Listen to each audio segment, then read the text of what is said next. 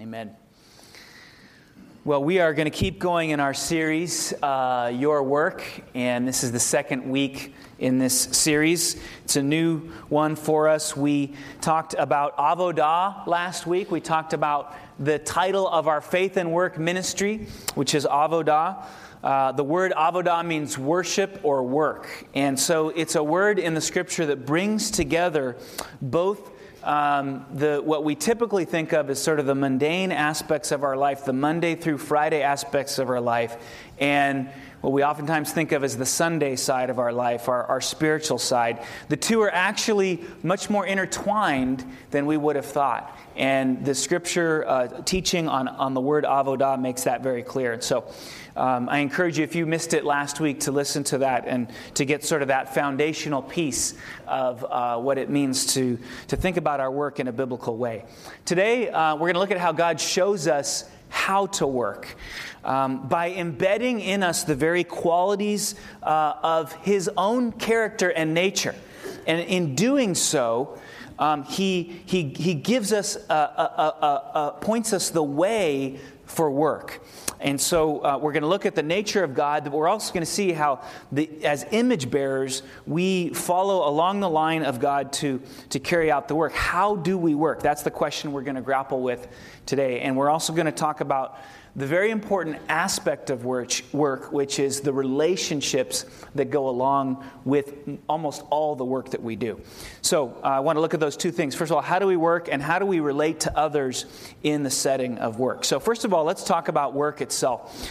The Bible is often uh, summarized, and, and, and actually, let me, let me pause and uh, offer a Bible to you. If you need a Bible this morning, raise your hand. Um, we want to pass uh, one to you so you can follow along in some of the scriptures that we're reading. Um, don't be shy. Go ahead and raise your hand. We want to pass the Bible out to you if you need one. And uh, I will tell you where to look in just a minute, but let me say a few things first. The Bible often is summarized in two words that it's the story of creation and it's the story of redemption. So the first 11 chapters are really about creation. And what we see in those first 11 chapters is starting from this beautiful picture of this glorious nest that God has created for us, place for us to be fruitful and to multiply. Um, and then that is tainted by sin, and the sin spreads in those succeeding chapters through chapter 11 till all of God's all of God's created order is tinged by the sin that has entered in through the fall of Adam and Eve. And then we could, you know, the book could end right there in chapter 11, Genesis chapter 11, but it doesn't.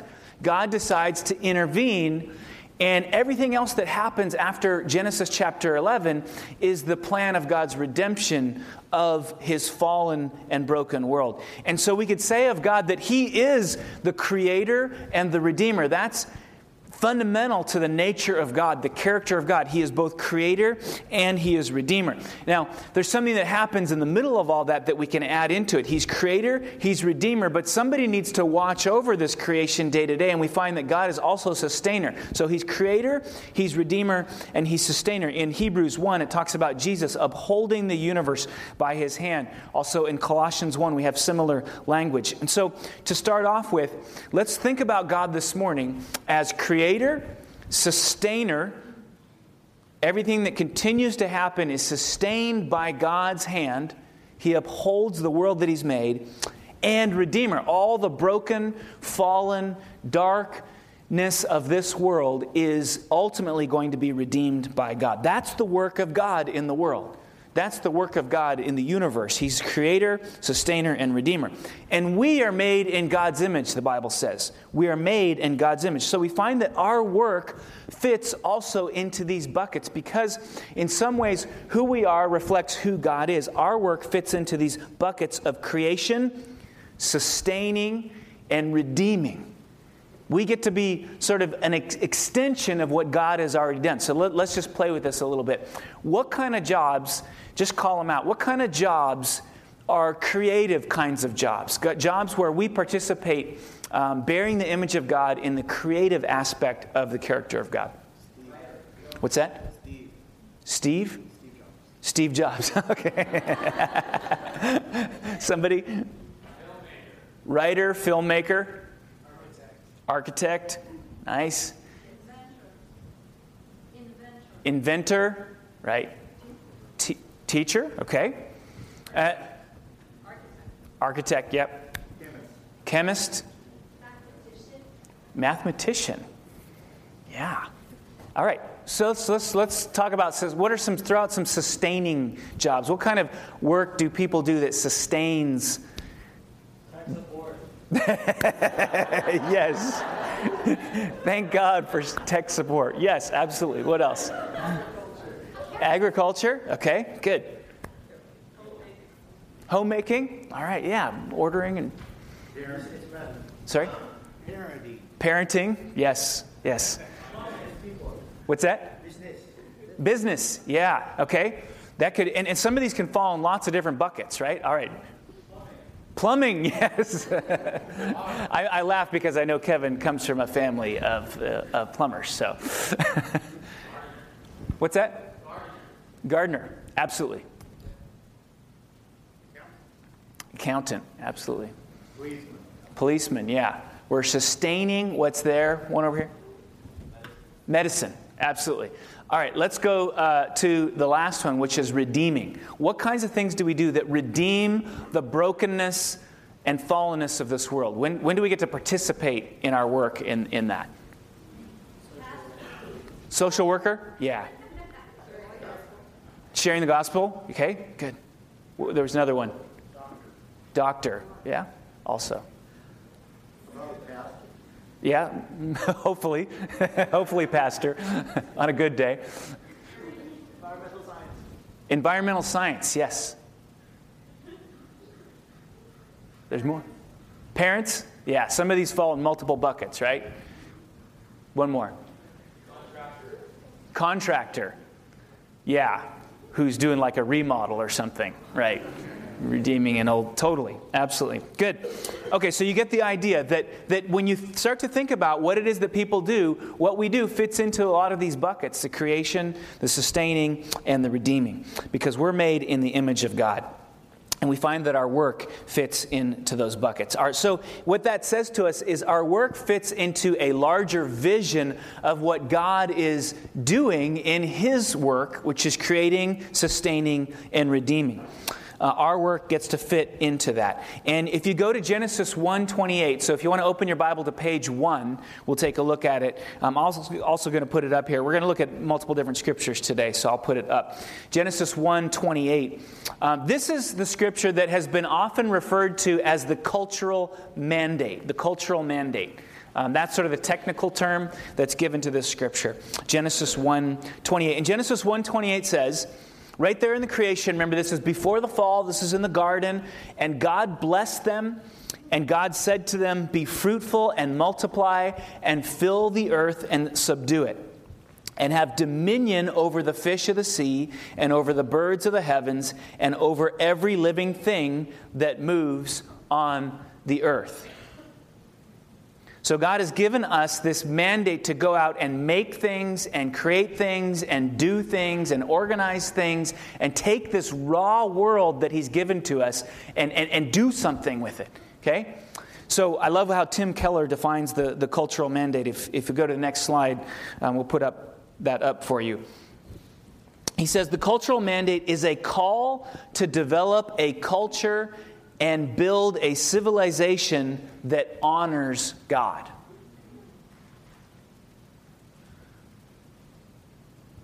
It's a call to develop a culture and build a civilization that honors God. Now, it's right about this moment where we encounter a tension in the scriptures that we have to grapple with. And this tension uh, affects how we talk about our work uh, how we talk about culture making, uh, and a lot of disputes that you hear between Christians are often centered around uh, a different view on this particular tension. And people don't realize they have a different perspective. And so they're arguing on a superficial level, but there's a deeper question that has to be grappled with. And that is, it has to do with the nature of the cultural mandate. What we see in Scripture are a couple of different teachings that we have to kind of hold in tension. And I would say you could, you could sort of analyze it like this. Does, this is the question Does God, God care about people only or people and what they make? Does God ultimately really, really care about people only? Or does he care about people and what they make or what they do? That's the tension. And some people will fall more on the one side, and some people will fall on the other side. And they'll oftentimes use scripture to bolster their, bolster their opinion. So, on the one side, you've got this creation mandate, which seems to say that God cares not just about us as human beings, but about what we do and what we create, what we make, what we sustain what we redeem. God, God cares about the work that we do in the world. And probably the most powerful statement underscoring the value of what we do is to look at the overarching storyline of Scripture and to see that we start in a, a raw garden, okay, that's sort of untamed, maybe. Um, people haven't tinkered with it yet and really made stuff. And where do we end in the Bible? We end in a city, okay, which is a cultural thing.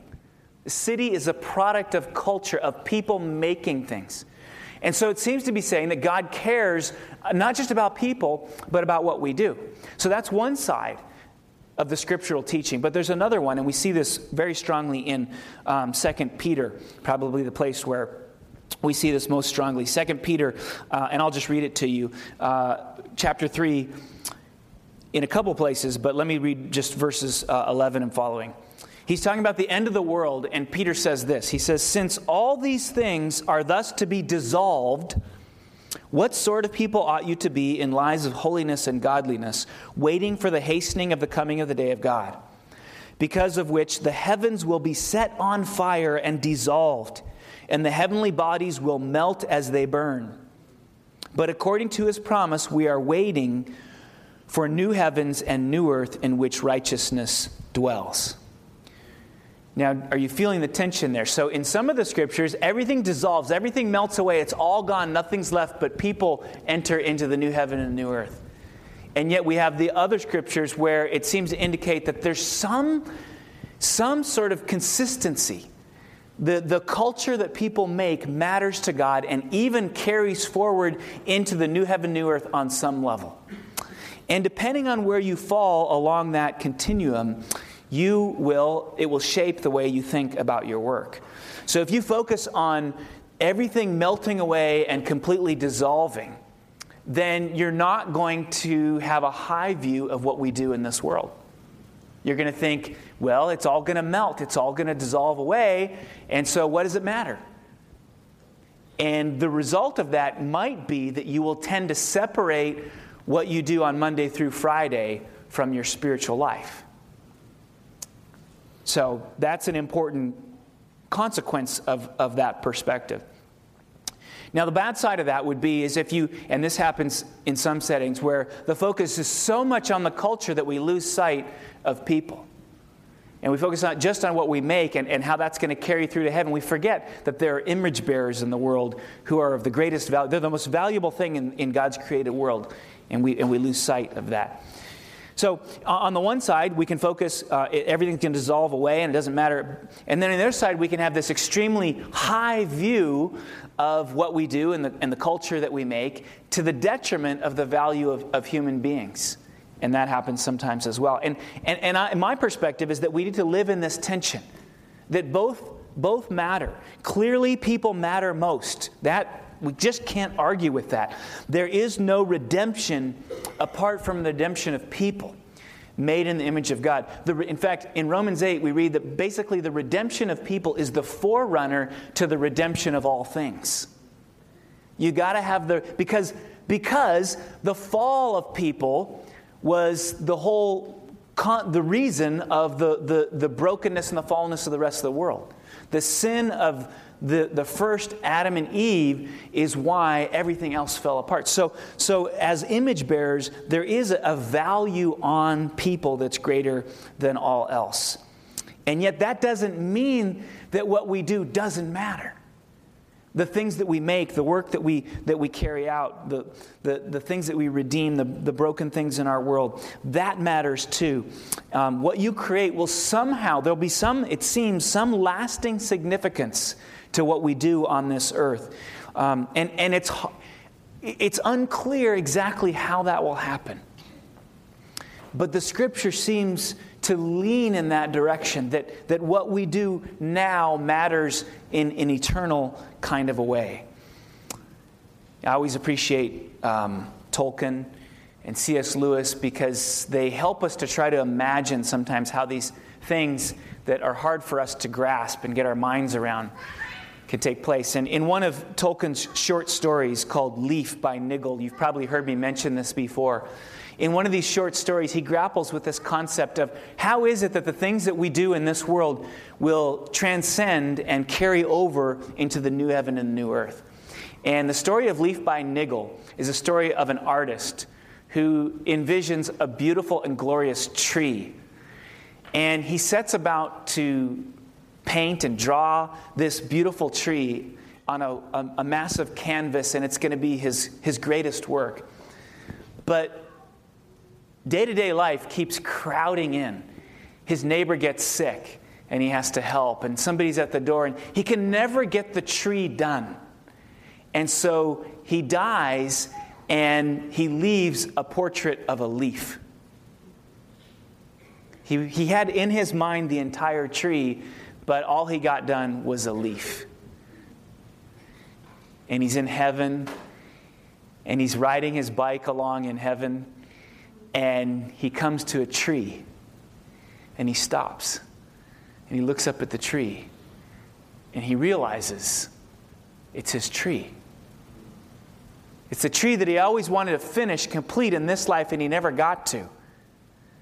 And there it is, completed in the new heaven and the new earth. Now, that's one person's creative attempt to try to figure out how there could be some continuity between what we do now and what we do in the future. Um, I don't know that we'll ever solve and be able to answer the question exactly how that works.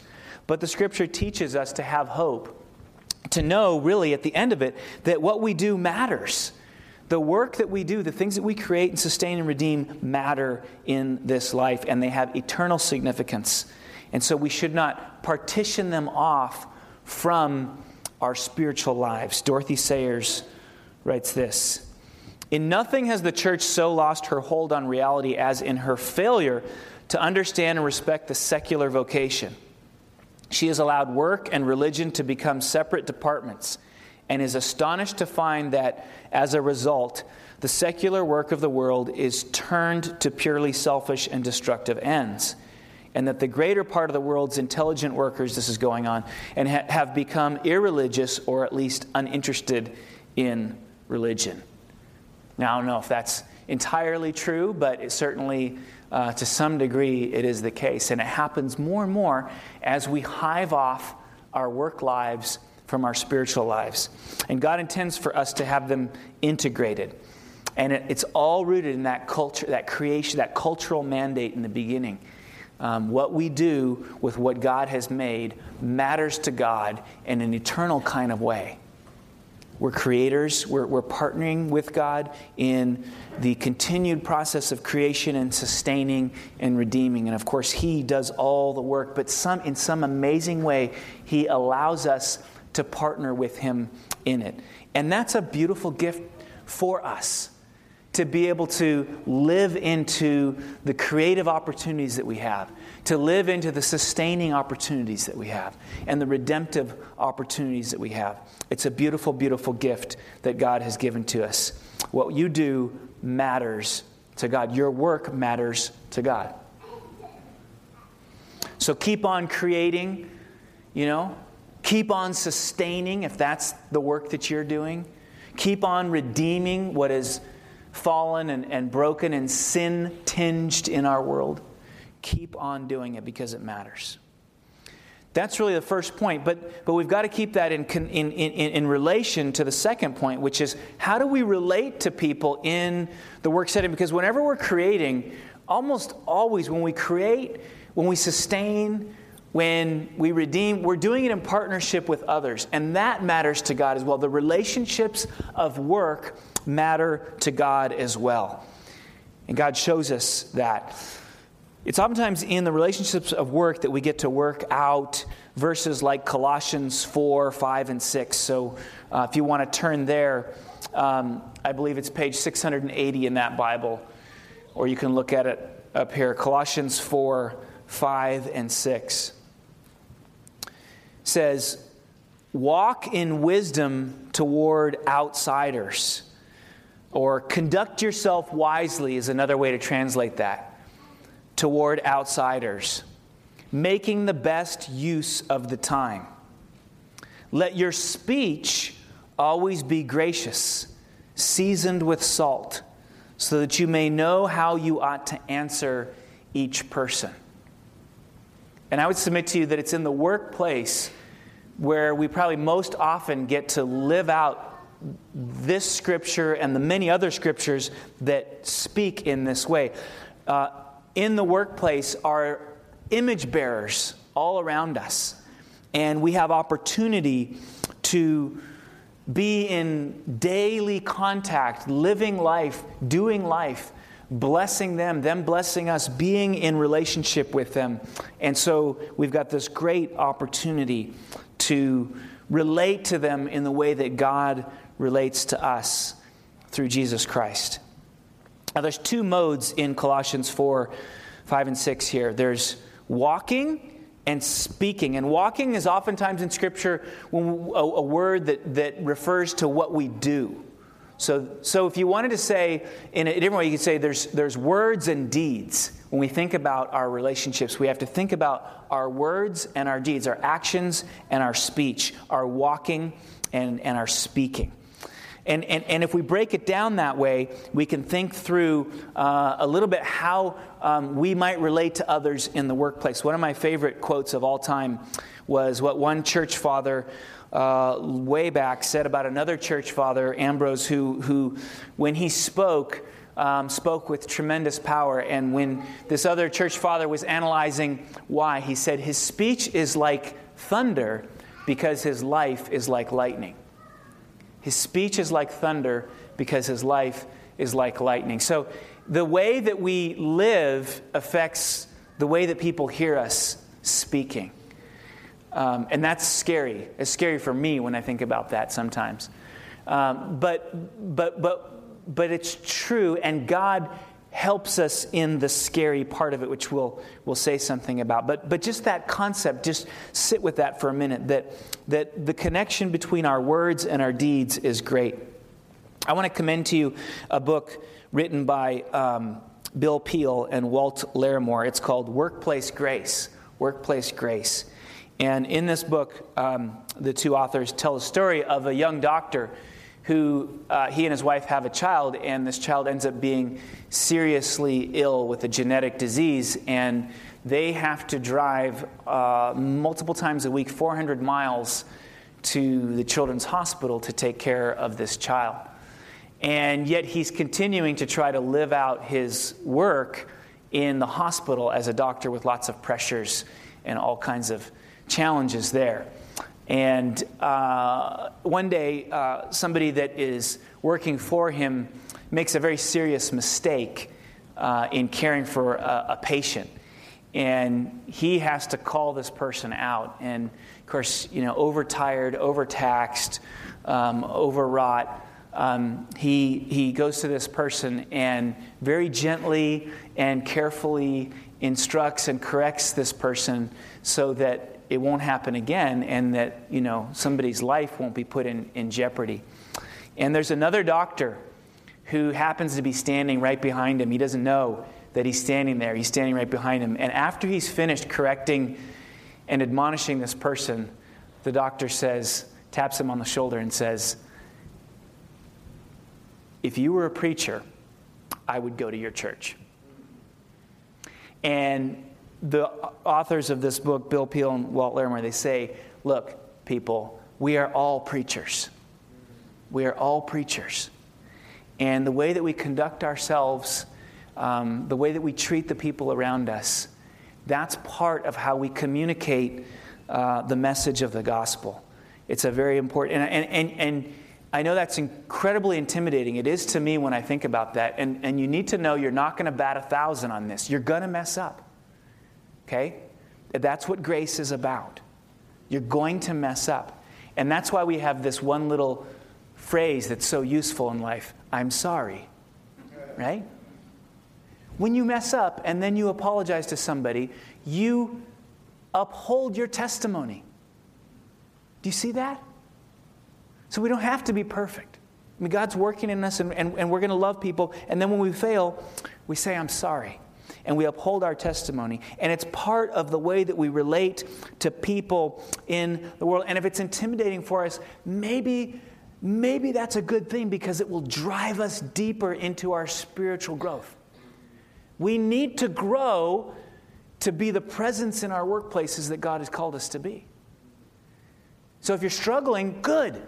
Get your Bible out, you know, get into your home group and tell people how you're struggling and, and seek prayer, seek God's wisdom, seek the help of the Holy Spirit so that you can navigate the often, I know, they're extremely complex relationships that often take place in a work setting.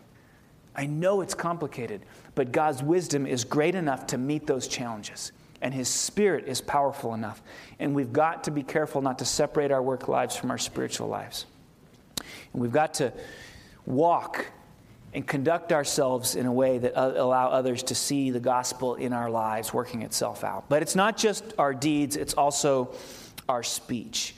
We've got to speak as well. Elton Trueblood, who was um, chaplain at Stanford and Harvard and advisor to numerous presidents, he says this The person who says naively, I don't preach, I just let my life speak, is strong, is insufferably self righteous.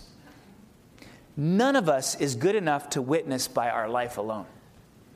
None of us is good enough to witness by our life alone. And so our, our deeds have to be partnered with our words. And I like that this quote comes from somebody who was not in an easy context. I mean, to be a chaplain at, at Harvard or Stanford or several other universities where he worked, or to be the confidant of presidents, uh, that's not an easy context in which to share your faith.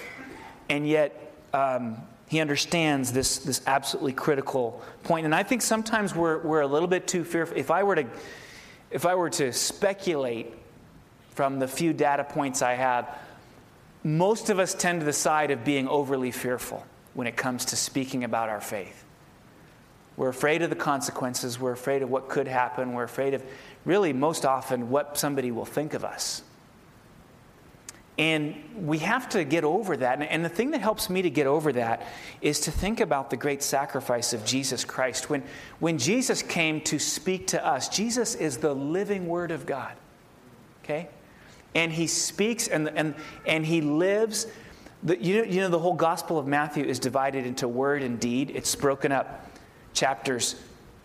First, the first chapters on what Jesus did, then on what he said, and then more on what he did, and then what he said, and it alternates all the way till he gets to Jerusalem. Because Jesus did both of these. He, he loved people and ministered to them, and then he was fearless in his speech. He told them the truth, even when it was difficult.